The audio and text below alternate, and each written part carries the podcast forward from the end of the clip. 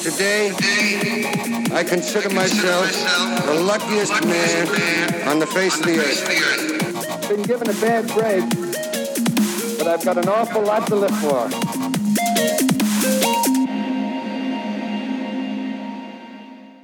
Hey guys, this is episode number 82 of the International Baseball Community Podcast. I'm your host, David Burns, and today we have former seven year MLB veteran pitcher Josh Collmenter on the podcast.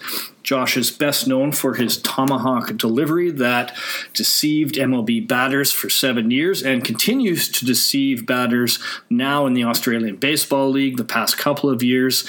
Uh, so we'll move on directly to this interview. I don't want to waste any more time, so please join us in this interview with Josh Collmenter. Josh, welcome to the podcast. Yeah, thanks for having me on. Well, this I'd like to start back in the early years um, when you first started playing baseball. Did you have any anyone that you considered a mentor that was kind of uh, introduced to the game or um, that you looked up to in your early years? Yeah, my dad was kind of my first coach. You know, small town. Uh, a lot of the dads just coached little league, coach pitch, and all that. And then, um, yeah, there was one guy named Tom Sharpley who was kind of the first travel ball coach I had, and he had played uh, at a couple of pretty good levels, and uh, that was kind of the first time you start learning more than you know just this is what you do. You hit the ball, you throw the ball. You actually learn some fundamentals. And then um, my high school coach, Scott Sallow, and high school summer ball coach, Bob Wright, were really the guys I started learning some more of the advanced baseball stuff from. And did anybody at this is a little off script here a little bit, but did anybody try to correct your pitching mechanics, or I, I, maybe shouldn't say correct because it was very effective, obviously. Um, did anyone try to um, work with your mechanics a bit and maybe not come straight over the top? No, and I think probably part of that was my high school baseball coach was like an infielder. He played in college. Um, and no coach I had was ever really a pitcher. Mm-hmm. So there was nobody that I think really thought it was that different. And, you know, I was always one of the better pitchers on the teams I was on. So I think if it, the old, uh, if it's not broke, don't fix it. Mm-hmm. Because they just kind of let me go. And then even getting further on, my college pitching coach absolutely loved it. He thought the deception mm-hmm. and what he could do with that, and especially teaching me the changeup. So he kind of let that uniqueness thrive. Um, and I think getting into pro ball from there, uh, having success early, I just don't think they knew what to do. I feel like uh, if I wouldn't have been good, like in rookie ball and stuff, I think the first thing to change would have been my arm angle. Yeah. Yeah, and usually they, they change the arm angle. Like they, they, if anything, if somebody's struggling to make it to that next level, they, they want you to maybe drop it down a bit and try it that way. But in your case, it was, you know, maybe they should start telling guys to to straighten it out even more in the future. Um, so yeah, exactly. Yeah, why not? Right? It seems to work. So. Um, what about uh, growing up in a small town? You you come from a town of around sixteen hundred residents.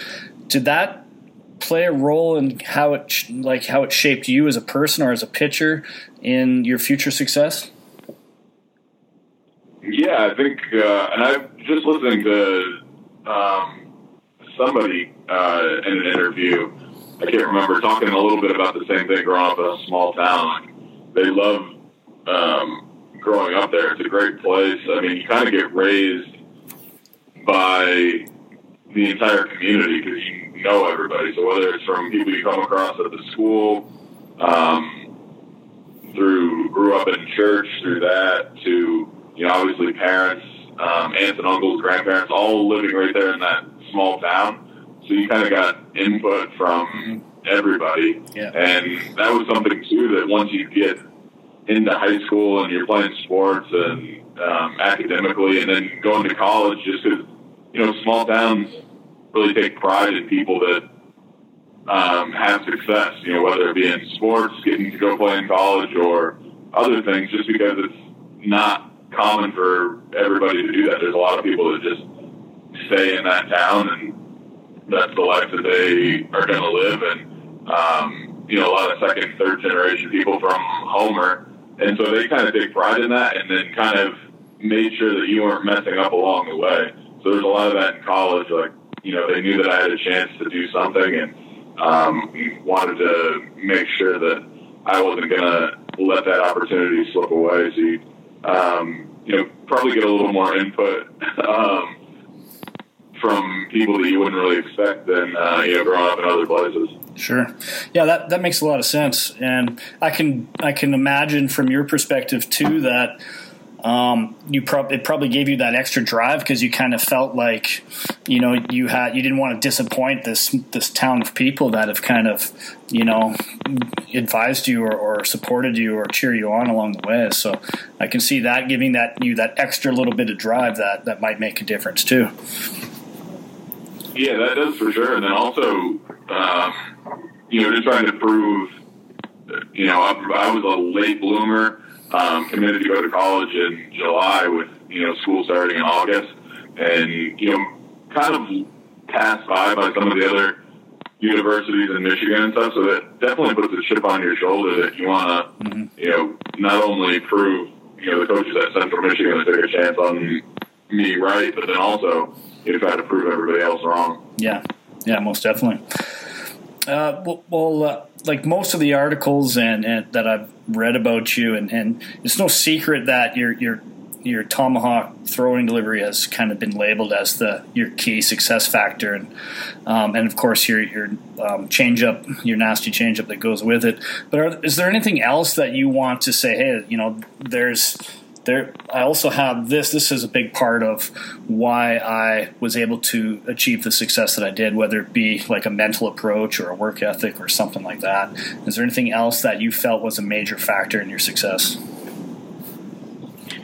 Yeah I think um, you know just getting instilled from an early age um, you know hard work you know coming coming from a small town that's you know the mantra for most of those places. A lot of people make their living um, you know, just on a hard day's work, and you learn that. And you learn that in um, sports, all the different coaches, and um, you know, a lot of people in every sport kind of preach the same things. That you know, there's a few things that um, you know you can control yourself, your attitude, you know, your work ethic. Um, you know, you can make sure you don't get out of work. You might not have the most talent, and um, so a lot of those things. But also, um, one thing I really enjoyed was just the mental kind of chess game back and forth between the pitcher and the hitter. And I really like um, reading the hitters, reading swings, um, you know, even just the position in the box. Um, for me, you know, I was always adding and subtracting fastball changeup, so you'd see guys kind of adjust to that and not being a hard thrower. If I was able to like get my fastball past guys, they're they're consistently late on it. I knew that they were looking for a changeup, and then vice versa. If they were all over my fastball, I knew, all right, I, I got them because they don't want to get to that changeup. So uh, I really enjoyed that, and just learning more about the hitters and um, just trying to come up with creative ways to put myself um, in an in account to you know get an out, whether it's a you know pitch that they have to hit that they don't want, or you know a strikeout or something. But I really um, did a lot of that, and I think that helped as well. Do you have any point in your career, whether it be in, in professional career or, or prior to that, your college career, where you feel like because of your lack of velocity in terms of today's, you know, like not everything's 95 today, um, do you yeah. feel like you were ever not given a fair shake or overlooked, or and if so, how did you deal with it? Because I can I tend to come across this quite a bit with a lot of the guys we deal with on the on the website and we help go overseas. Is is a lot of the pitchers they just they they um, never could break that ninety mark, and uh, but they feel like they have the ability to be a deceiving pitcher and and have the same approach, kind of like you were just explaining, um, and be able to. Um, make it to a high level anyway, and they feel like they weren't given um, the proper chance. Yeah, I mean, fortunate for me. I mean, I would have thrived. You know, if I was ten years older. I mean, that would have been perfect. My entire career would have been kind of in that realm. Just watching all the old baseball games are showing now because um, you know nothing's live. You see a lot of that, and that was kind of the era um, that I was probably destined to pitch in. But um, you know, once I got to college, I was fortunate enough to get um, you know almost every opportunity. It was kind of getting into college that it was um, you know took a while. It was kind of a late bloomer and had a good run our senior year, but once I got to college, I got to throw or pitch right away. Uh, I got to play in the Cape Cod Summer League, um, and then you know ended up getting drafted. But I think could have definitely been drafted, um, you know, in earlier rounds if I had that velocity. Because for one, not throwing that hard really made me focus, and in high school I really worked on location, and that was kind of my forte was I could put the ball where I wanted. Whereas you watch a lot of guys now, and yeah, they throw 95 plus, but they're just trying to throw it in the general box of the strike zone. They're not really, yeah. You know, throwing to a corner, throwing to a spot. So I really prided myself on that. That's what I tell guys now is, you know, there's not too many, but like Kyle Hendricks is really one guy that comes to mind that's mm-hmm. still, you know, getting a chance time in and time out. It's fun to watch that because even talking to hitters when I was playing, they would much rather face a guy that's throwing 95 because they know they're going to get a pitch out over the plate. And at that point, it's just timing. They just have to get the bat to the ball. Yeah. Um, they're not scared. It's the guys that can put the ball where they want. One pitch is down and then away, next pitch is up and in, then the next pitch is slow, then the, they just can't ever get comfortable that way. Mm-hmm. And that's really all you're trying to do as a pitcher is make the hitter as uncomfortable as possible and just disrupt their timing. And I think guys that can add and subtract and do that um, are more effective. It's just the way that the game's going now is velocity, velocity, velocity. And unfortunate that there's a lot of guys that could have a lot of success that just won't get the chance. And um, I don't know if there will ever be a correction back to it um, because there's got to be a residual with velocity. I mean, guys can only throw so hard, and even then, they can only throw that hard for so long. Um, and some of the guys that never really learn how to pitch struggle because once that velocity goes away, um, you know, they're very, very uh, below average. Yeah, yeah, that makes a lot of sense. You would think it might recorrect itself in time because now there's so many guys that can throw 95 that you don't really stand out anymore as much, you know, as, as you used to when you did. So, um, yeah, so let's let's move on to the MLB career before we before we get to um, the discussion about overseas and, and what you did there. Um, when did MLB first become a, a, very realistic goal for you? When did that kind of click where you're like, okay, I got a legit shot at this?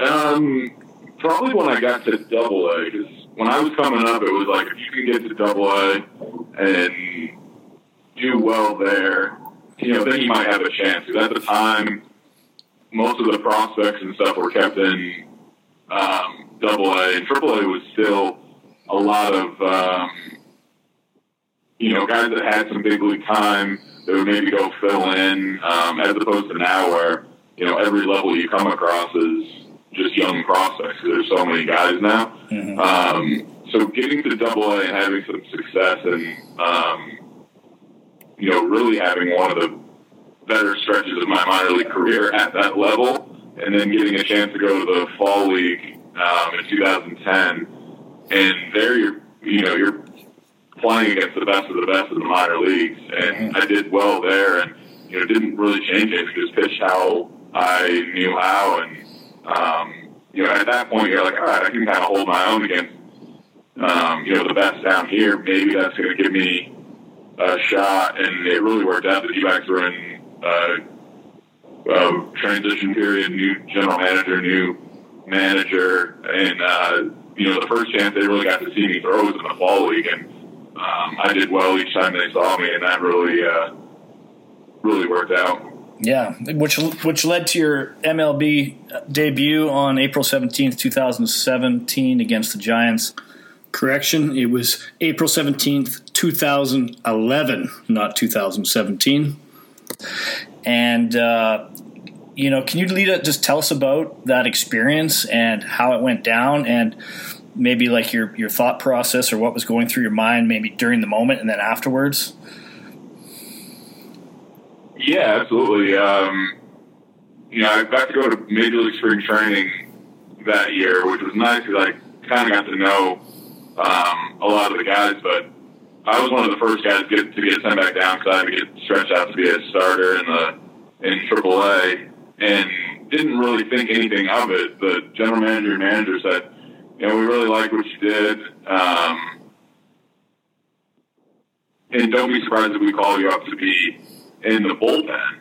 Mm-hmm. And that just didn't make any sense to me because I'd never, my entire minor league career, uh, pitched out of the bullpen. Mm-hmm. I'd always been a starter. I'd always been groomed to be a starter. So I didn't think anything of it. I was like, yeah, they're not going to bring me up to be in the bullpen. Something I've never done before.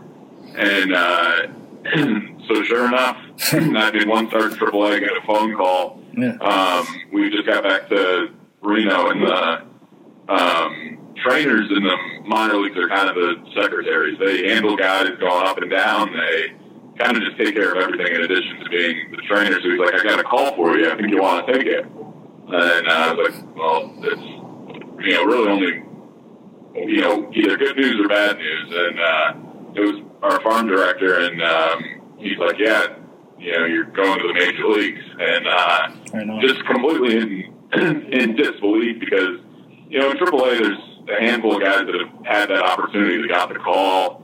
Um, got to play, and so you know you hear some experiences from that, but um, it was unbelievable, and it was just a whirlwind of. Uh, I think I had to fly at like six o'clock the next morning. Got hardly any sleep. We were just packing what I needed because I didn't know how long I was going to go. Didn't really get told anything, and get into town. Um, you know, report super early, and I get there, and the guy's like, "What are you here for? Like, you get an MRI or something?" I was like, "No," because they had made a move yeah. late at night to put a guy on the disabled list. And so none of the players really knew because I don't think they released it to the media until that day. Mm-hmm. And um, and that's the thing you learn quickly is if you get called up, um, it's because they need you. Like they need an arm, maybe some guys are taxed, or you know they're not bringing you up to just put you on the bench. They're bringing you up and you know throw you right in the fire. And uh, that's exactly what happened. I warmed up the first night, didn't go in, nothing the second night, and then um, Sunday was kind of nice because we were in extra innings, so it was kind of that. All right, you know, if we don't walk them off here, you're for sure going in, and so you kind of have that realization. It's not, you know, if you're going to get in, it's like most definitely you will. And mm-hmm. um, I remember my pitching coach in college. He's like, I wouldn't tell this to most guys, he's like, but I think you can handle it He's like, if you get the chance to get called up, take everything in. When you run in or you run out from the dugout, whatever it is, take a look at the crowd, take all the surroundings in. He's like, you only get that one first chance. And so I remember that running in, and uh, I don't think Chase Field ever felt bigger than that moment. Yeah. Um, but it was kind of nice because I was facing the Giants, and you know, a couple of the guys I faced, um, I had faced in the minor leagues or in spring training that year, so it was kind of you know, comfortable knowing that I had got these guys out before. And I, I just told myself, get the first guy. And I remember sitting on the bench after the first inning and one, two, three. And I was like, I've thrown an inning in the major leagues. Like, whatever happens from this point, I can always at least hang my hat on that. And yeah. Um, just an unbelievable feeling and like sense of relief, kind of. Mm-hmm. So you you walked back out in the twelfth, and yeah, and then you ended up getting the picking up the win. Yeah, it was a, a storybook um, script. I had uh, a couple of friends in the stands, uh, which was really neat. And um, I remember in the bottom of the 12th, um, when um, uh, I think it was Justin Upton got the hit, or maybe he scored the run, but um, Kirk Gibson looked at me like, "Can you hit?" Because I was in the on deck circle. um, I was like, "I can, I can swing." Like I've, you know, had a few at bats, and um, I was like, "Yeah, I can swing." And uh, so I was on deck, and so I had like a front row view of that. So to be part of a walk off win in the major leagues is unbelievable. But for that to be, you know, my first appearance, pick up a win, Yeah. um, you know, get to experience all that. We had an off day the next day, um, which was nice. We weren't traveling till then, so Yeah. got to soak it all up. And I remember getting back to the hotel. I was in the lobby with a couple of friends, and um, the lobby bar just had uh, like Sports Center on or whatever, baseball tonight maybe, and it's the tickers scrolling along the bottom, and it says, you know, um, D-backs Giants, and then afterwards Collmenter win one one and zero. I was Awesome. like, that's so cool. Because I watched Sports Center, you know, ten thousand times, and to see your name pop up there was uh, pretty Yeah. surreal. Yeah, I bet. That's cool. I, I, you know, like it's it's it's nice to hear the entire story around it. Like when I looked up your MLB debut and, and saw what happened, I'm like, wow, that's that's a pretty cool start, you know. But I, I figured there's a little more detail to the story that would have been interesting to hear. So thanks for sharing that. Are there any MLB players, past or present, that whose style or work ethic you try to emulate or you admire? Um, well, growing up, I was all you got to watch the Braves all the time because um, you know they were on TBS. So I think I watched more Braves games than even like Tigers games growing up in Michigan, and um, so I was like watching um, Maddux throw, and you know, especially towards the tail end of his career, he was unbelievable with how pinpoint his control was and movement and everything. So I never tried to emulate that. Um, but I really like worked on being able to locate pitches, and then and the more you learn, like you don't have to just locate, you know, down on the corners. You can also locate, you know, up in the zone, or and then start locating your secondary pitches and how much that was a factor. And so that's something I really worked on, and you know, ultimately ended up helping because once my velocity kind of topped out where it did, location and deception were, you know, 100% my um, keys to success. So I think just, you know, trying to emulate that or just watch these guys be able to throw the pitch exactly where they want it every time. Um, that's something I always worked on, you know, in flat grounds or bullpens, um, just to make sure that I had, you know, pinpoint control that, you know, you need to rely on this pitch or get a strike, you know, that you can do that, you know, over and over. Yeah, I, I wasn't surprised to hear Maddux as your as your choice. um, so, Yeah. Looking back on your career, uh, your MLB career, um, is there any advice you would give your younger self? Um, not too much. I mean, uh, it was probably more like just off the field things. Because the playing and all that is just a lot of fun. It's like more handling um, off the field stuff. But even then, it was kind of fun because I had had family members and friends and um, things that were able to be a part of a lot of those uh, situations. And so there's nothing that I really struggled with. I, I mean, I really enjoyed it, and um, you know, was always kind of told to never take for granted that it's a game. You still get to play and have fun because there are definitely times and stretches where you know maybe you're um, going through a rough patch, or you know, sometimes when the team's just not playing well, and you go through those patches where you know you lose sight of the fact that it's fun, and um, you know, just reminders of that um, really help because, like, you know, every day you get to show up and, you know, this is your office. These different major league stadiums are your office, and um, just keeping that in mind um, really helped. And so that's maybe the only thing is I would have told myself to, you know, make sure you take that in day in and day out. Because there are times where you, you know, it becomes a job and you forget about just how much fun it can be.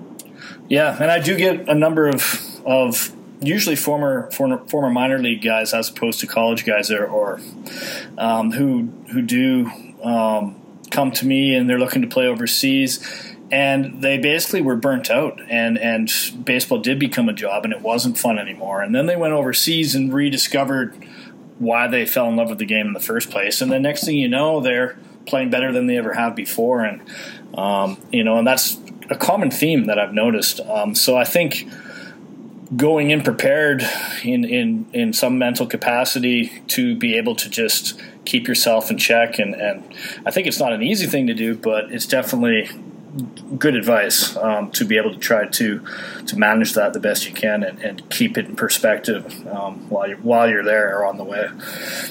So you uh, when you first approached me, I, I think that was in early 2017 about taking your career overseas.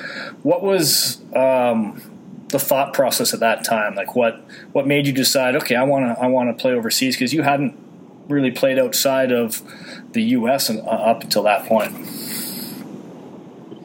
Yeah, I had um, some guys that I knew before that had played um, overseas, whether in Italy or there was guys that had played um, in Mexico, like some of the guys that just never got a chance. Um, there were, you know, career AAA players and were able to take it and had great things to say about playing. And, um, you know, I didn't realize that that would be the end of my career um, here. I threw well in AAA at the end of the year before. And, um, you know, I knew there weren't going to be any big league deals, but I thought for sure, you know, just go to spring training and non-roster invite, you know, be able to pitch in AAA as one of those guys that, you know, has done it before. So if you need somebody to, you know, come up in the bullpen, you could do that or make some spot starts or something. So I was kind of surprised that there was nothing. Um, but I knew that I still wanted to play and, you know, had a lot left in the tank. So um, I thought, you know, playing overseas for one would be a fun opportunity just to see different parts of the world and, you know, experience baseball um, in different cultures just to see what that game and atmosphere was like. And um, so I thought that would be a good opportunity. And then, you know, with most of those seasons starting up, giving myself a little bit of a chance to have some rest or something. It's been a long time since my arm had gotten a little bit of a break. I thought it would be a you know perfect opportunity to do that.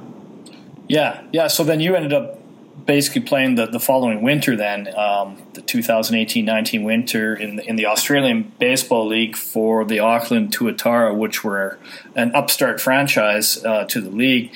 Uh, so what made you decide to go there? Because I, I, know you probably could have gone to any any team in the Australian Baseball League. Um, you already basically explained why maybe Italy um, or, or uh, a pro team in, in uh, overseas in the summer um, you didn't you decided not to do that because you wanted to give your arm a rest. So you ended up playing for Auckland. What was your decision and thought process to go to this team in this country that you know it's an upstart franchise? They didn't even really have a ballpark, I think, at the beginning, um, and then uh, and it's also like a country that's not really known for baseball.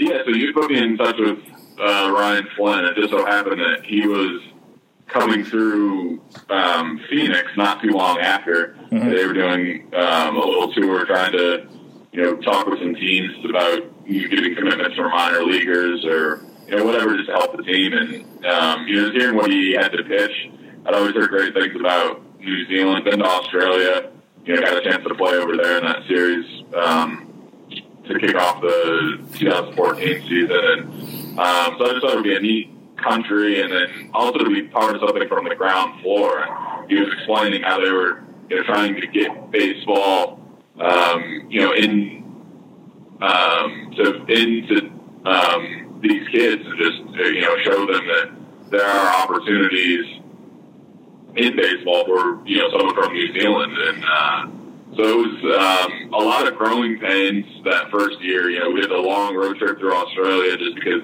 they were basically just testing out to see how the franchise would work in New Zealand. And so it was a lot of fun. I mean, we basically built the field. We, um, you know, put up tarps, we put up signage, we put the fence together, um, a lot of that. And it was, uh, you know, uh, the unique experience of going back the second year was uh, a lot of fun to just look back on, you know, some of the memories of the year before. And uh, they put together a great coaching staff and, um, you know, a lot of just great people over there. And so that was part of the reason I wanted to go back. One was to, you know, continue to pitch, but also I wanted to see, you know, just the big jump from year one to year two, having a stadium, having a little bit of a fan base, and, you know, having a full year plus to kind of market this. Um, you know, it was a lot of fun to see the changes and just how much it's grown in, uh, you know, just 12 months. Yeah, yeah, it was it was fun to watch from the outside looking in.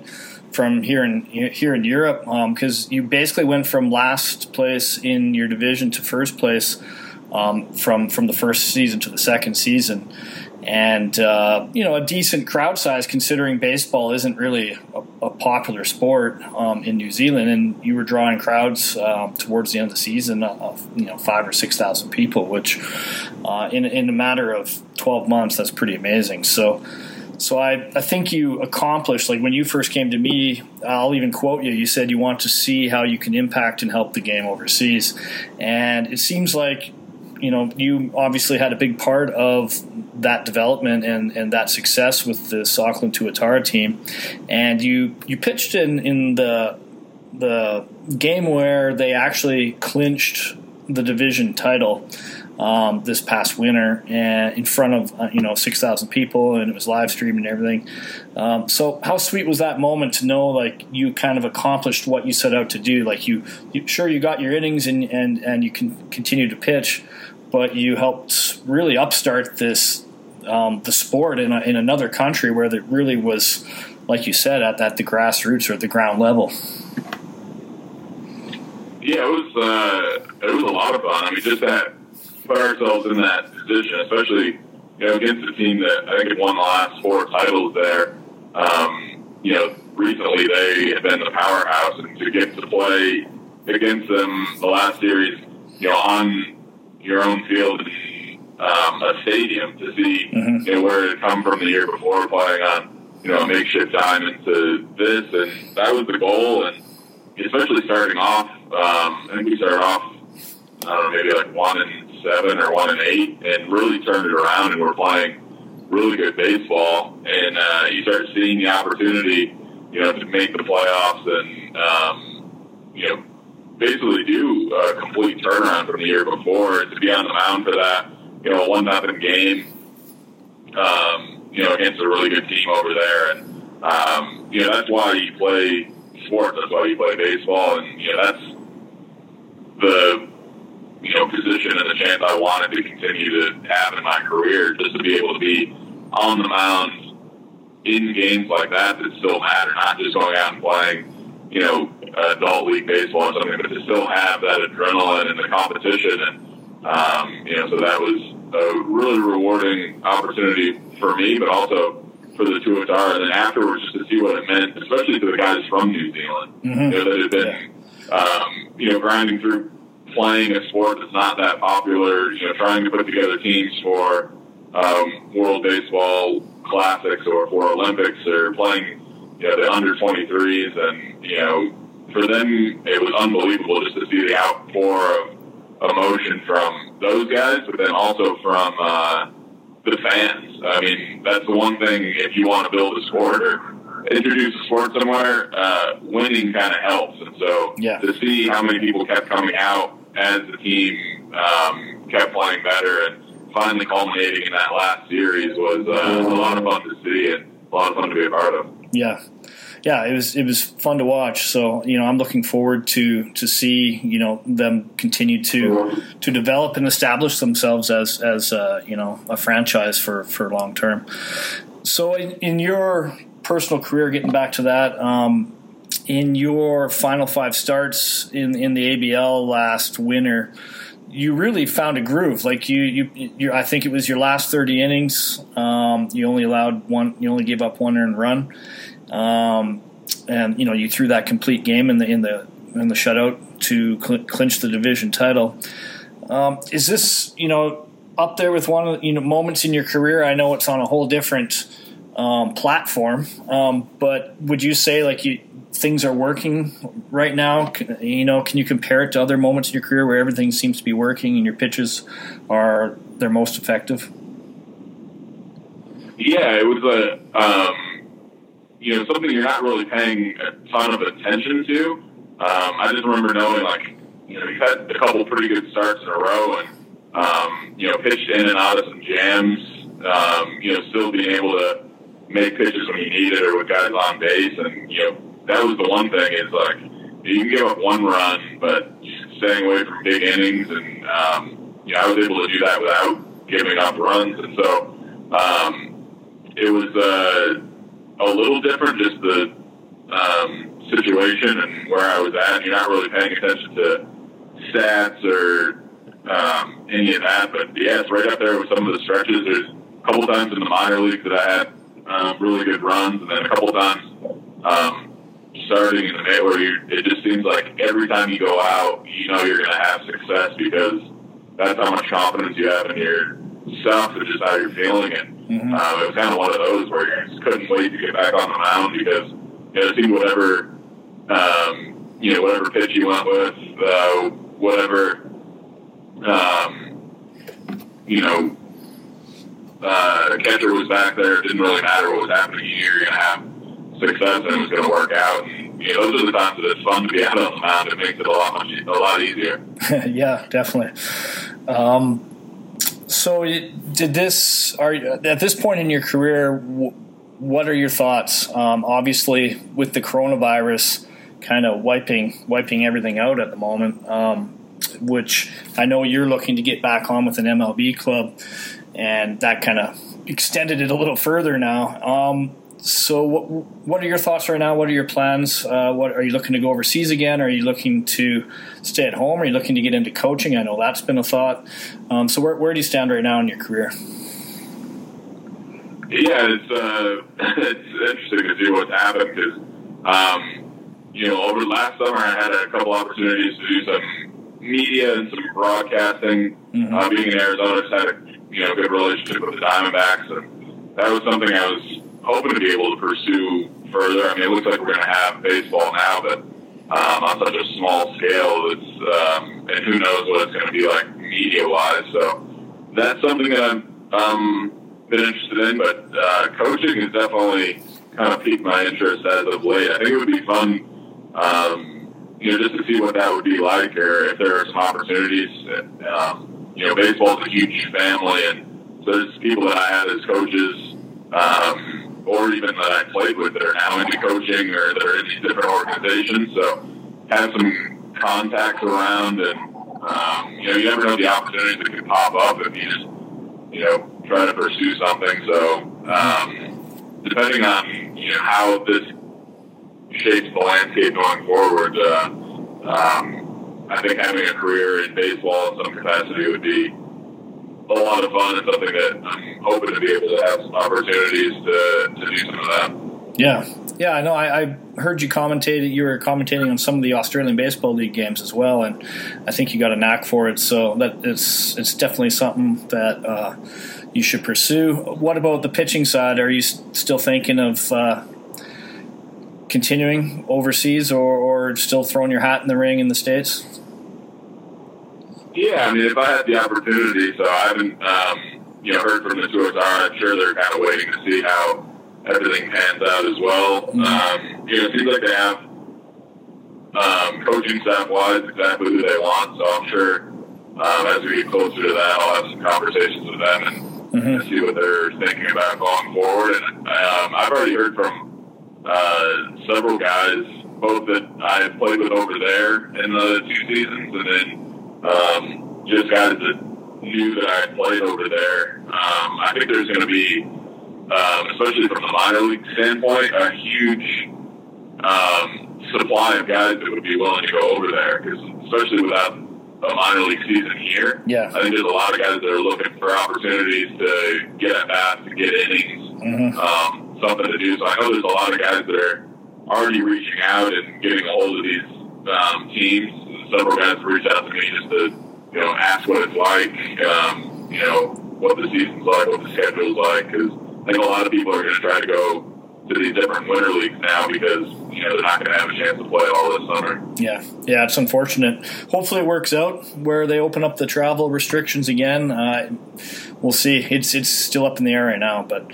Yeah, I appreciate your time, Josh. Uh, we're running just over 30 minutes now, so do you have any parting advice for any current professionals or college players that haven't hung up the cleats and they're still pursuing whether it's an MLB dream or an overseas dream?